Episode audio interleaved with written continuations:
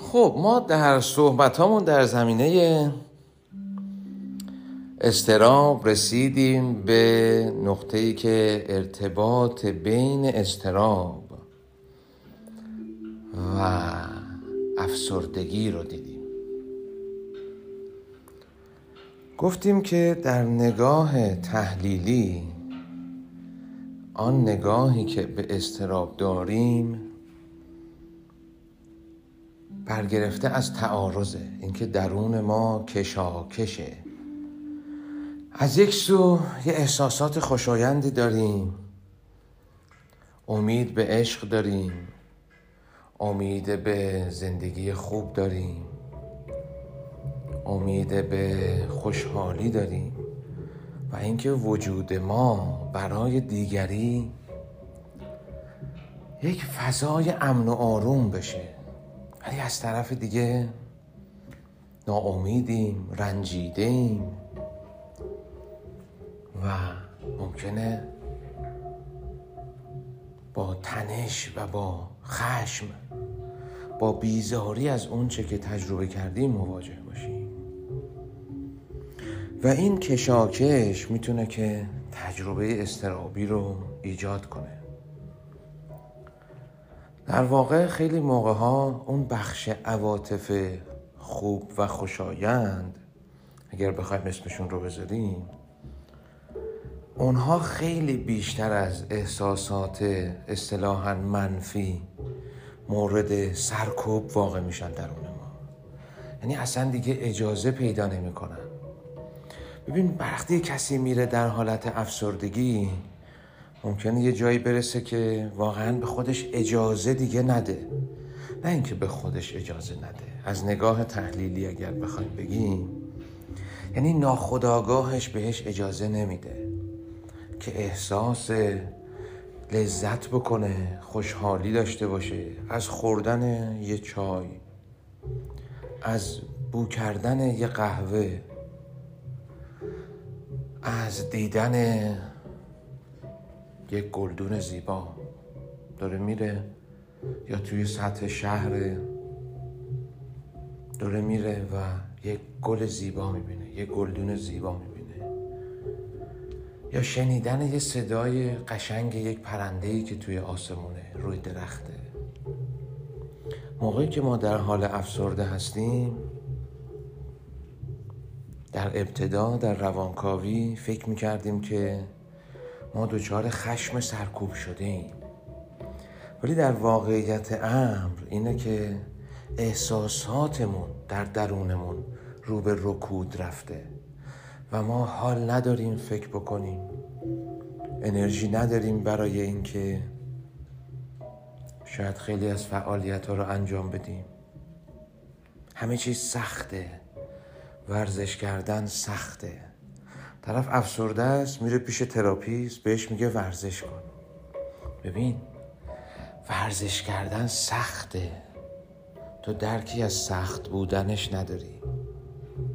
اگه ورزش کنی درست میشه. آره ولی اگه بتونی ورزش کنی. گاهی انقدری میزان تعارض در ناخودآگاه ما بالا رفته که واقعا ما قدم از قدم نمی‌تونیم برداریم.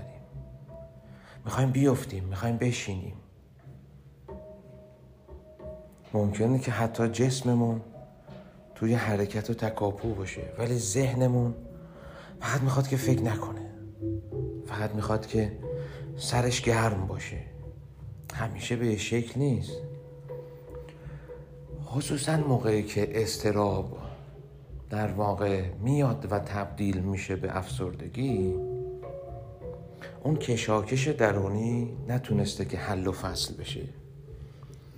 اون احساسات دوست داشتنی و احساسات بیزاری آورنده احساسات خوشایند و ناخوشایند. مثل کسی که یه عشقی درونش داره حس می‌کنه یه بذر عشقی یه جوونه خیلی ریز. یکی رو نگاه می‌کنه یه حسی درونش خیلی کم. یه تپشی انگار میاد. ولی از طرف دیگه یه شرمی هم موقعی که به این فکر می‌کنه که درباره این احساس حرف بزنه یه شرمی هم میاد. یه خجالت که قضاوتش می‌کنه. برای مثال کسانی که استراب اجتماعی دارن سوشال انگزایتی یا اسم قدیمی ترش سوشال فوبیا دارن چون قبلتر تصور می‌شد که یه نوع فوبی از اجتماع فوبی از جمع داره. از چی میترسه؟ چون نگاه بیرونی بود. نگاه می‌کرد به طرف و سعی می‌کرد توصیف و ادراک پیدا بکنه که این چه اتفاقی داره براش میفته و یه بخش زیادی رو واقعا ما این پیشرفت هایی که در ادراک علمی پیدا کردیم مدیون کسانی هستیم که خودشون این تجربه ها رو داشتن و بعد هی دیدن نه این توصیفه واقعا تجربه من نیست. یعنی می‌فهمم که اینجوری به نظر می‌رسه ها ولی تجربه من نیست. و اومدن توی این راه و شروع کردن تجربه دقیق خودشون رو به نحوی عرضه کردن. بنابراین اونچه که بهش گفته می‌شد سوشال فوبیا وقتی که یه کمی درونی تر شد اسمش اومد social anxiety. حالا میگن از اجتماع اضطراب داره. یا از socialize کردن social بودن از اجتماعی بودن. از اینی که حرف بزنم. برای مثال اگر توی یه اتوبوسم و می‌بینم چند نفرم داخل اتوبوسن ممکنه که بخوام یه حرفی بزنم یا توی تاکسی. از اینجاها اتفاقهای خیلی ریز معمول زندگی تا اینکه اگر یه کسی رو دیدم و یه حس خوشایندی درونم اومد. احساس کردم از یه چیزی این آدم خوشم میاد. و خیلی موقع ها ما دوست داریم که قبل از تفسیر احساساتمون بر مبناش زندگی کنیم. خصوصا اگر حس خوشایند باشه دلمون نمی‌خواد بفهمیمش که تموم بشه. یه ترسی داریم ترس پنهانی. اینکه اگر من بفهمم چرا از این آدم خوشم میاد ممکنه که دیگه خوشم نیاد. و ممکنه که به نظرم یه چیز برای مثال داغونی باشه. مثل اینه که آقای فروید میگه. میگه تو از اون خوشت میاد چون که شبیه یادآور خانواده توه. و توی اون خانواده ممکنه آسیب بوده باشه تروما بوده باشه. ممکنه یک ملغمه ای از دوست داشتن و آسیب زدن بوده باشه. ممکنه یک سبک به خصوص ارتباط برقرار کردن بوده باشه. هرچه که بوده میگه تو از اون خوشت میاد یا از اون بدت میاد؟ چون یه یادآوری از گذشتته. فکر نکن مربوط به اون آدم است چون تو اون آدم رو که نمی‌شناسی. تو ذره خبر ازش نداشتی. که درونش چطور آدمیه. ولی با برخی برخوردهای ریزش جذب شدی چون یه حرکاتی داشت یه رفتاری داشت یه نوع نگاهی داشت. تو رو یاد یه کس دیگه مینداخت. ولی ما اکثر اوقات خصوصا وقتی احساساتمون خوشاینده دوست داریم که باهاش جلو بریم. نه اینکه تحلیلش کنیم. چون خب ما که خودمون خیلی موقع ها می‌دونیم.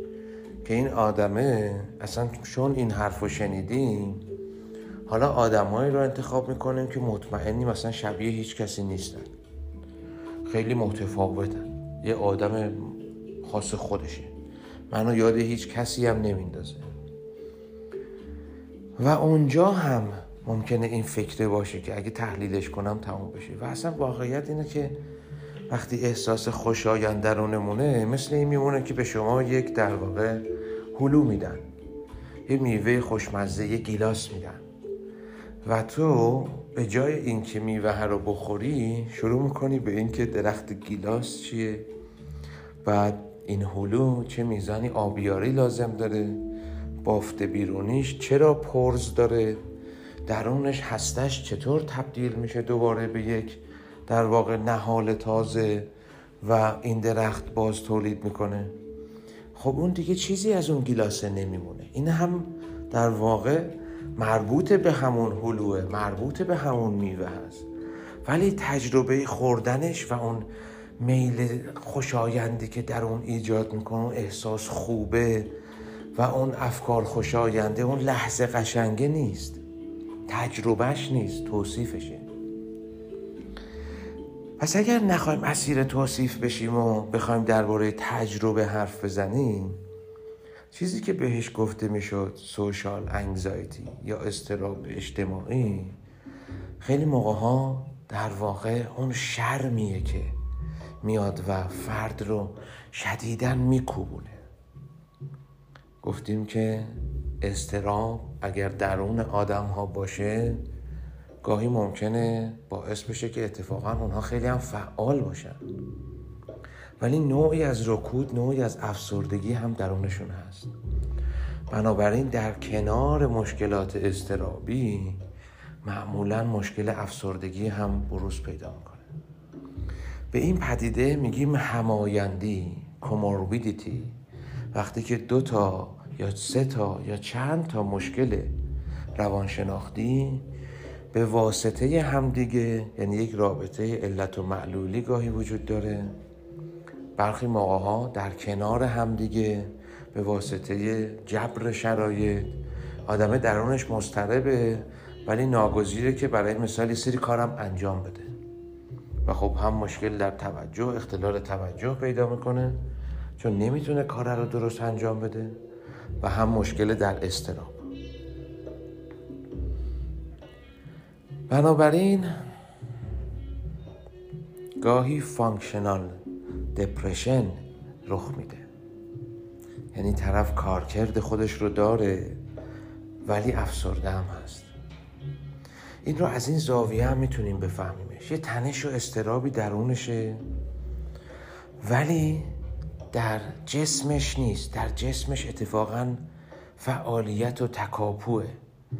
و چون نتونسته با سرس این کشاکش این تعارض درونی مواجه بشه و یه پاسخ بهتری برای تقابل احساسات مختلفش با هم داشته باشه مثل اینکه اون دوست داشتنه در مقابل اون شرمه قرار می‌گیره.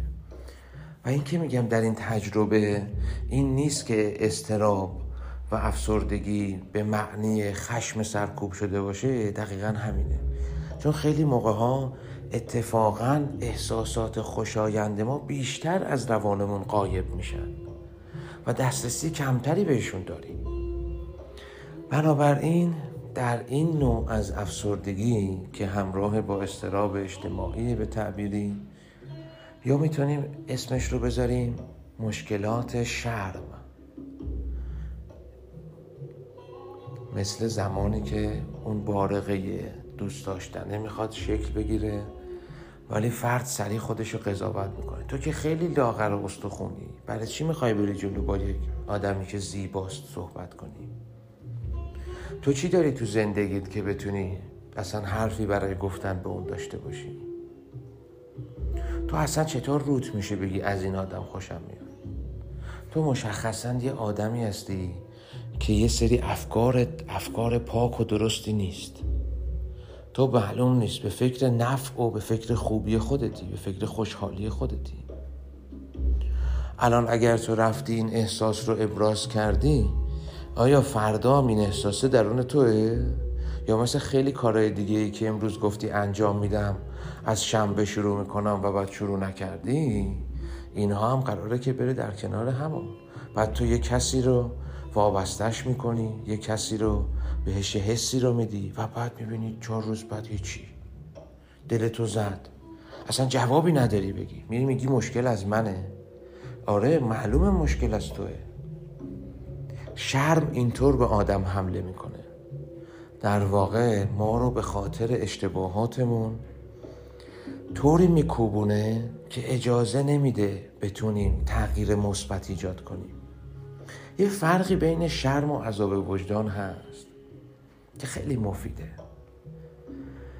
عذاب وجدان یعنی دونستنش مفیده منظورمه.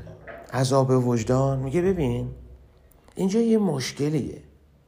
چه جوریه که تو احساساتت خیلی ساده شکل می‌گیره و بعد چهار روز بعد نیستش. ببین اینو نگاه کن. وقتی این اتفاق میفته تو هم حال خودت ناخوش میشه. یه چیزی درونت به هم میریزه. هم به دیگری ممکنه که حال ناخوش داده باشی. بیا اینو درستش کن. اگه اینو درست کنی هم حال عمومی بهتری پیدا می‌کنی هم احتمال اینکه ارتباط ها و رابطه های بهتری بسازی بالا میره. دوست خوبی میشی برای دوستانت یا برای آدم های تازه و رابطه خوبی می‌تونی بسازی. این عذاب وجدانه. به تو نشون میده اشتباه تو و بهت راه میده. میگی دنبالش کن. نمیگه این کارو بکن یا اون کارو بکن. میگه ببین این مشکل اگه اینا درستش کنی می‌تونه اوضاع بهتر بشه. عذاب وجدان یک بخش محدودی از ما رو مورد خطاب قرار میده. وقتی ما در حس عذاب وجدانی و اون وجدان درونی خوبمون که می‌دونه برخی چیزها رو داره می‌بینه بخشی از هوشیاری ماست. که معمولا با افکارمون دست نخورده باقی میمونه. با وجود حضور احساسات دیگهمون دست نخورده باقی میمونه. با وجود هزار فکر خوب و بدمون دست نخورده باقی میمونه. اون بخشی از درون ماست که شفافه و می‌بینه. اون بخشی از درون ماست که روشنه چراغ راهمونه. جلو رو نور میندازه. یه چراغ قوه قویه. میگه ببین این همه تاریکی است این همه سایه هست. این همه ساختمون و درخت و کوه سایه انداختن. ولی تو انقدر رو می‌تونی ببینی؟ بیا من برات روشن می‌کنم. ولی شرم. میگه ببین تو از اساس اشتباهی. تو آدم درستی نیستی. تو این رفتارت نیست که تو همیشه همینی. تو اصلا شایسته نیستی. شرم کل هویت ما رو می‌خواد بکوبونه. بنابراین شرم و عذاب وجدان معمولا دو احساس روبروی همن. جایی که فرد عذاب وجدان رو تجربه می‌کنه معمولا خبر خاصی از شرم نیست. اصلا. و جایی که شرم حضور داره فرد دسترسی به احساس عذاب وجدانش نداره. این احساس در این تقابل به نحوی خیلی پوشیده شده روش. ولی چون قدرتمنده اگر شروع بکنه دوباره با این حس ارتباط برقرار کردن درونش اون connection ها اون ارتباط های مغزیش اون ارتباط های ذهنیش دوباره ساخته میشه. و اگر از قبل هست قوت می‌گیره. ولی شرم چون کل هویت ما رو می‌کوبونه معمولا باعث میشه درون ما یک حس حقارت ایجاد بشه. کسی که با شرم مشکل داره معمولا در برخورده با دیگران ممکنه از زاویه بالا صحبت کنه و حس حقارت بده و از بیرون وقتی کسی ببینتش اصلا تصور نکنه که این مشکل شرم داره. ولی همیشه یه افسردگی خاصی در وجود اون آدمه هست. همیشه یه ناملایمتی خاصی در وجود اون آدم هست. یه چیزی رو حس می‌کنه ولی نمی‌دونه چیه. بنابراین آدم هایی که از بیرون خیلی از زاویه بالا صحبت می‌کنن گاهی این واکنش جبرانیشونه. برای تقابل با اون شرم شرمی که احساس دوست داشتن رو در واقع در درون فرد کنار زده. اجازه نداده که بهش رشد کنه. تا این بذرش می‌خواسته جون بگیره این تصور بکن انگار که باد و بارون و طوفان بزنه به زمین. و این بعض نتونه که یک جایی ریشه بدونه یک جایی بالنده بشه قوت بگیره. یه تنهی پیدا کنه که به سادگی جلوی هیچ باد و بارونی بهش آسیبی نرسه. بتونه واقعا زمین رو بگیره. یه جایی یه جایی رو واقعا برای خودش پیدا کنه. ریشه بدونه مراقبت می‌خواد. دوست داشتن از اون احساس هاست که در درون همه به شکل طبیعی هست. بچه ها در ابتدای زندگی خیلی موقع ها غرقن تو این احساس. احساس عشق و شور و هیجان درونشون موج می‌زنه. پر از کنجکاوی چون دنیا رو جای دوست داشتنی می‌بینن. ما اگر کسی رو جای آدم دوست داشتنی در واقع بدونیم پر از کنجکاوی میشیم در موردش. می‌خوایم بشناسیمش می‌خوایم بیشتر بدونیم. دلمون می‌خواد تو زندگیش باشیم دلمون می‌خواد خبر بشیم ازش. ولی ازگر که یک کسی رو آدم دوست داشتنی در نظر نگیریم ای ولش کن. این کیه؟ چرا من اصلا باید از این بدونم؟ برامون جذابیتی نداره. وقتی بچه ها دنیا رو جای پر از عشقی می‌بینن کنجکاف میشن. براشون هیجان داره. اما این دوست داشتنه نیاز به مراقبت داره. وگرنه یک جایی فرد کاملا ازش دور میفته توی تجربه افسردگی یکی از نشونه ها انهدونیاست یا فقدان لذته. یعنی اینکه الف و نون یعنی A و N و در واقع A و B خیلی موقع ها در ابتدای کلمه انگلیسی که میان معنای اون رو محکوس می‌کنن. به معنی اینکه یک چیزی وجود داره و می‌خوان بگن که فقدان اونه یا عکس اونه. مثل نرمال و ابنرمال. مثل در واقع هدونیا لذت بردن در شعف بودن در شور و هیجان و عشق بودن و هدونیا. یا اهدونیا هم تلفظ می‌کنن برخی. فقدان اون شور و لذت و هیجان رو داره میگه. داره میگه این نیست. و این مربوط به در بسیاری از مواقع به کارهایی که قبلا لذت بخش بودن. قبلا پیتزا جذاب بود. قبلا رفتن یه دور زدن جذاب بود. قبلا نشستن گپ و گفت کردن جذاب بود. قبلا یاد گرفتن یه چیزی جالب بود. هیجان داشته مثلا قبلا پول خرج کردن یه کفش قشنگ خریدن یه حس خوبی می‌داد. ولی الان نه. هیچی اون حس خوبو نمیده. اون ماشینه حس خوبو نمیده. سفر یه کار بیهوده در واقع پر از زحمت به نظر می‌رسه. سختی در سفر بیشتر دیده میشه. تا حس هیجان و شور و کنجکاوی و شعف و بنابراین در تجربه استراب و افسردگی ما خیلی موقع ها می‌بینیم که لایه های پنهانی وجود داره. و این برداشت ابتدایی روانکاوی. چون ما اشاره کردیم به نظریه های تحلیلی و خصوصا روانکاوی در واقع فشرده کوتاه مدت intensive short-term dynamic psychotherapy که خیلی هم زیاد شده خیلی ها که پیش تراپیست میرن معمولا ممکنه که این تجربه رو بگن این نگاه درمانی رو بگن که افسردگی فرمول بندیش به این صورته. در صورتی که واقعا لایه لایه است و جنبه های پیدا و پنهان زیادی داره و اصلا یک تجربه یکسان نیست. تجربه که تصور بکنید یک رنگیه که شما اون رنگ رو از ترکیب رنگ های بسیار دیگه ممکنه به دست بیاری. و این نیست که بگیم الزاما ترکیب این چیزه یا به این شیوه ساخته شده.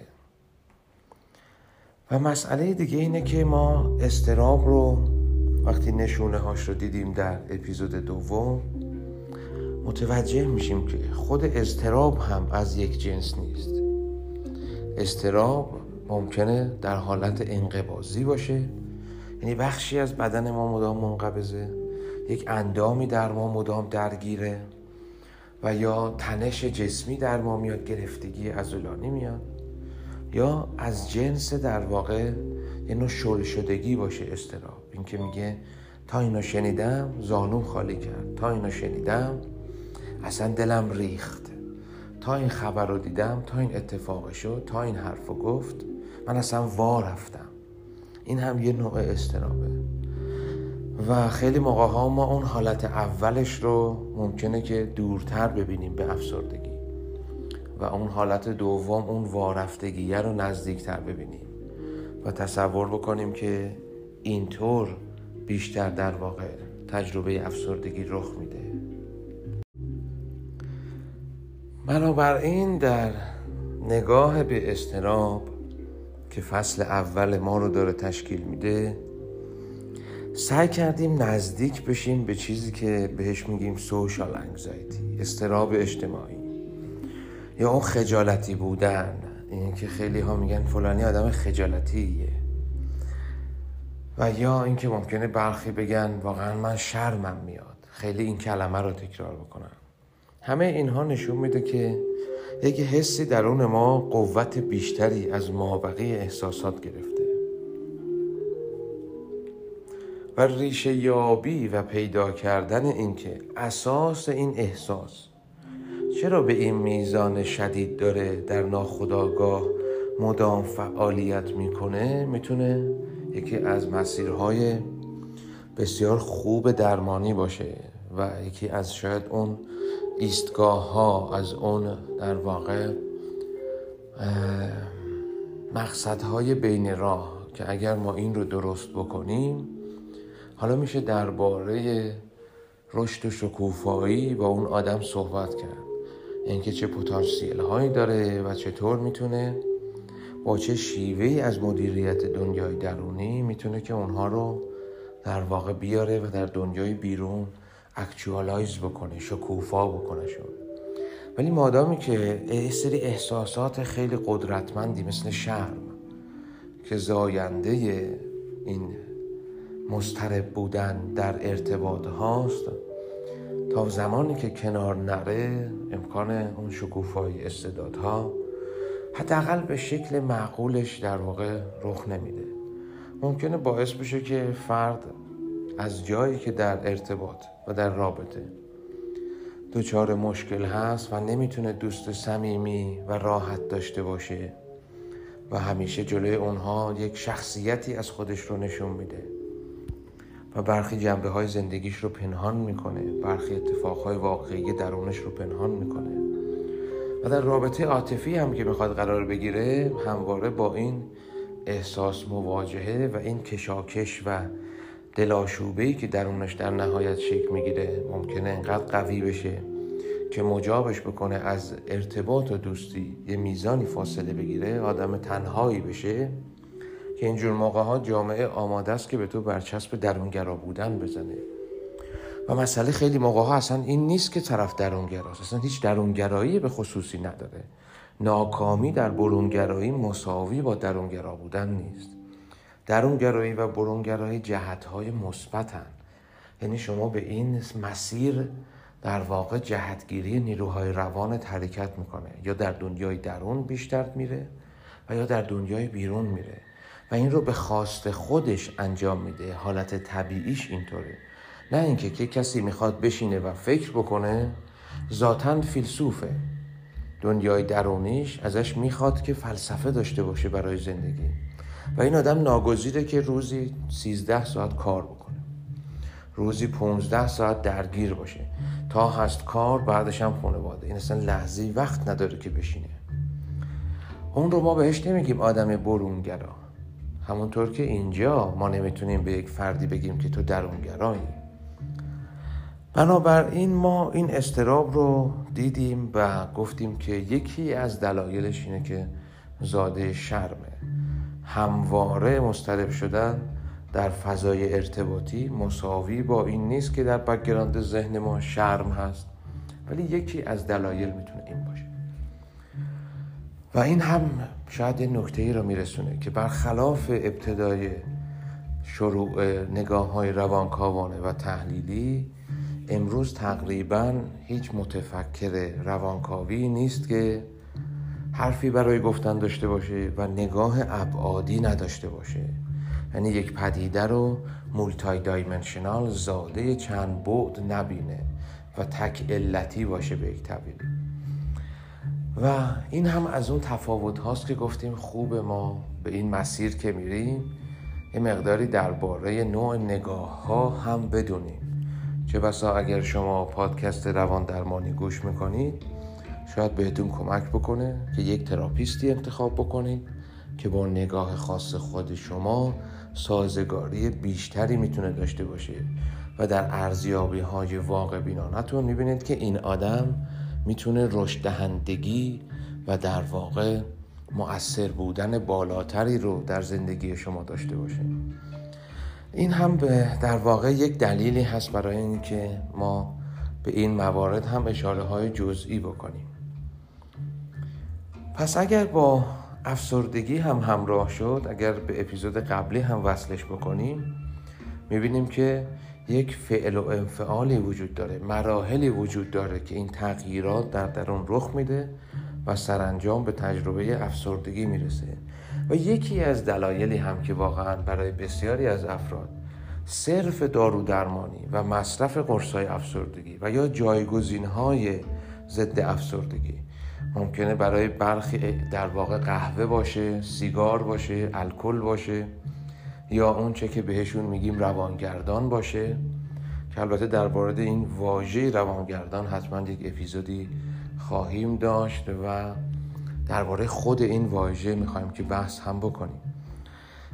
اما جایگزین های افسردگی و ضد افسردگی و قرص ضد افسردگی یکی از دلایلی که برای بسیاری از افراد نمی‌تونه اون درمان رو ایجاد بکنه اینه که مشکل چند لایه است و شما با تغییر دادن انتقال دهنده های عصبی که باعث احساس رکود و دپرشن در درون فرد میشن اون فسرده شدن و اون سردی رو در درون او ایجاد می‌کنن نمی‌تونید که در از لایه های مشکل رو کنار بزنید.